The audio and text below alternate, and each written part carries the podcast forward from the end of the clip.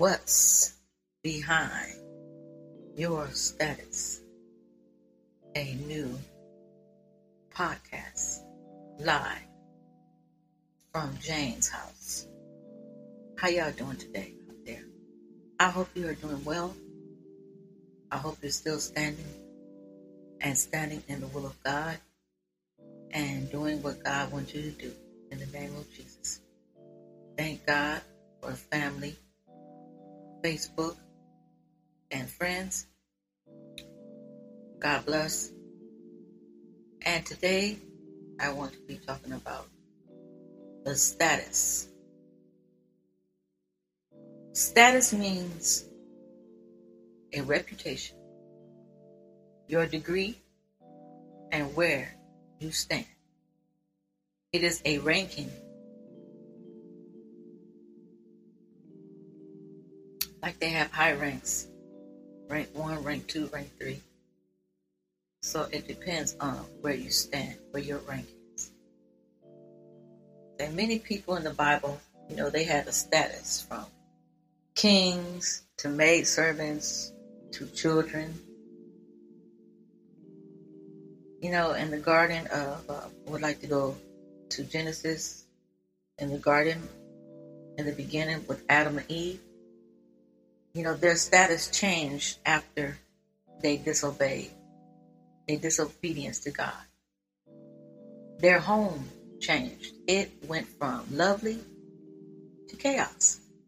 And that's what happens to man's house as he willingly goes out of the obedience of Jesus Christ's word he begins to fade into destruction.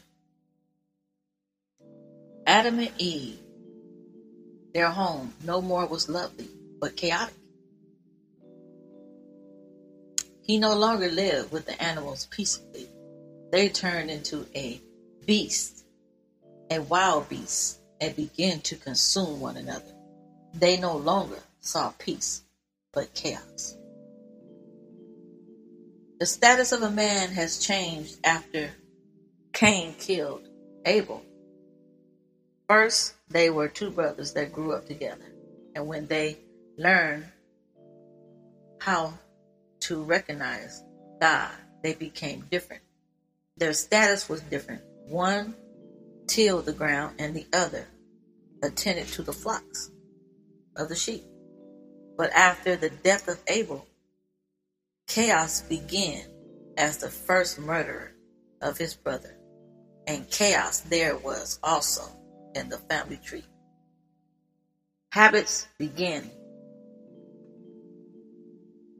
The difference between peace and chaos.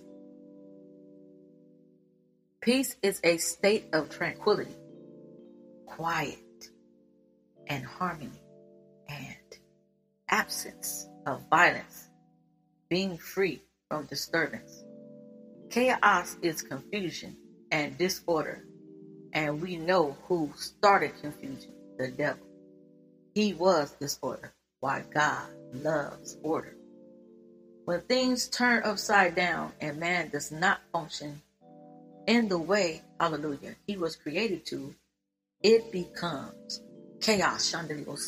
Hallelujah.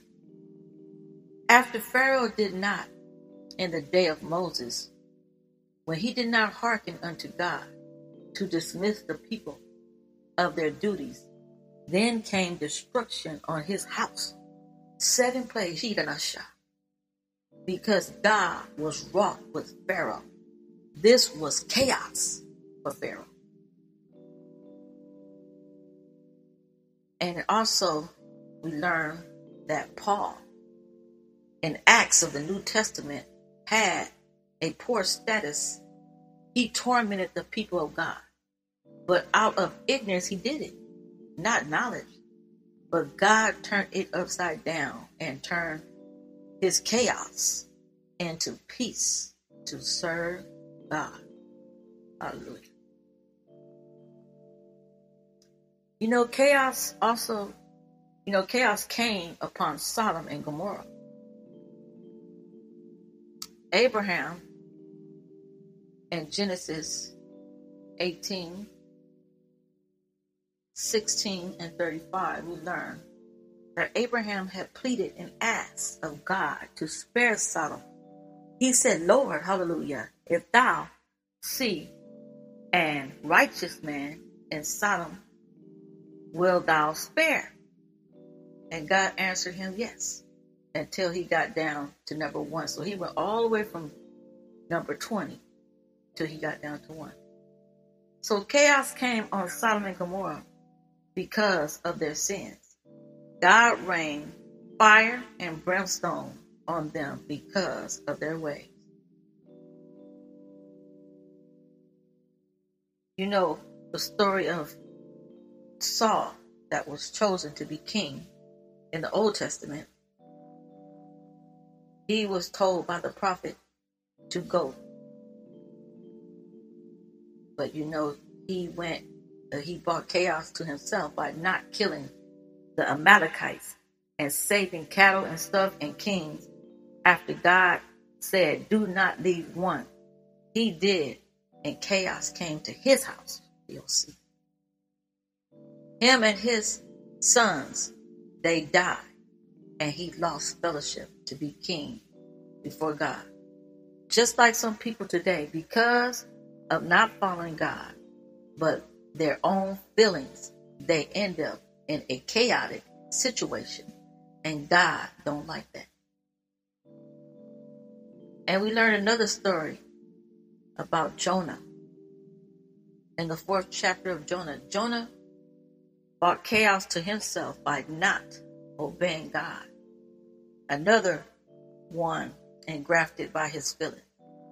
He ran right in the hands of a great fish and barely got disintegrated in his belly. That was chaotic. And you know, by going by his feelings, he got on a boat and decided to go to Tar- Tarshish, hiding, but he realized he couldn't. So he jumped ship and chaos ceased to happen. And that is when the storm had ceased. And we want to go to Job. The story of Job, starting at the first chapter. Job was taunted with chaos. He lost a great deal of things. And also, he lost his loved ones. Wow, how sad. He always kept his trueness to God. He was faithful, a righteous man before God.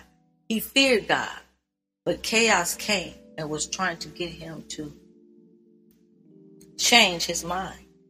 Though his pain, tragedy is to triumph. It doesn't really matter about the casualties.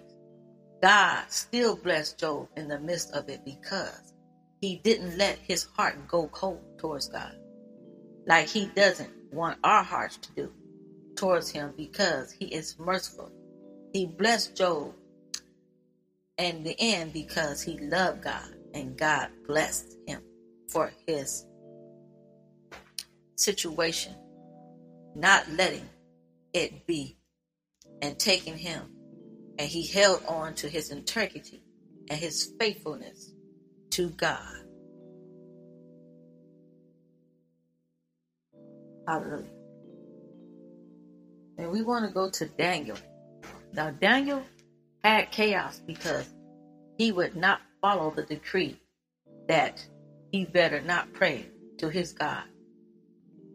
And um, King Darius, he told for Daniel, he said, because you have to believe in God, I'm going to put you in the lion's den. But Daniel prayed three times a day. And because of that, God did not let Daniel be taken down like that.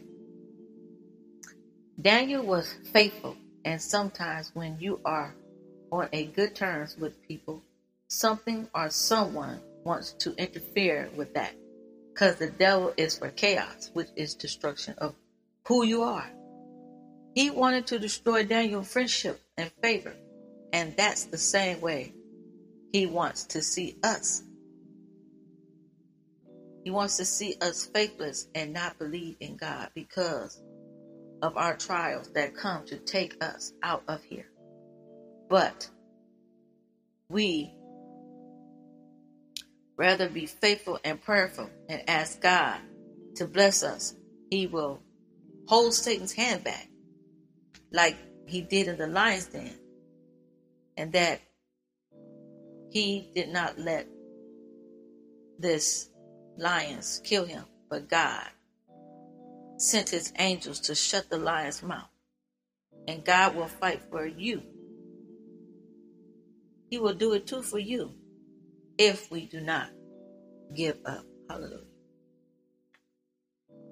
So I hope something was said today that will touch you and that will enlighten your heart to know that God is with you, even through your strain and your struggles, like some of these men and peoples of God. Uh, some people went through because they hardened themselves, and some people went. I had to go through because of tests and trials, but God always brought them out on top. So no matter what you may be encountering today, God wants to bring you out on top. So don't let the situations define you, who you are, but let God define who you are. Hallelujah. Let God define you, who you are. Hallelujah. He loves you. And he wants the best for you. But you got to want the best for you too. Hallelujah. And who is the best? Jesus. Hallelujah. So that is the deal. Chaos comes to break us down, but God comes to lift us up. Stay encouraged and keep looking to God no matter what comes or what goes, what people say or what people do. No matter how the temptations come, rebuke them and keep going on in Jesus' name. God bless, and I hope to see you in another broadcast or another podcast. Whatever the Lord's willing, so let his will be. In Jesus' name. Have a wonderful night. And don't forget that God is in your corner. I have a live podcast on Spotify. A Heart for God and What He Wants for Us. My name is Jane Parrot, P A R R O T.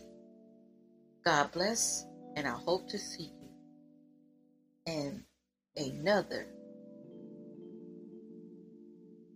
talk about God's wonderful, beautiful words. Bye.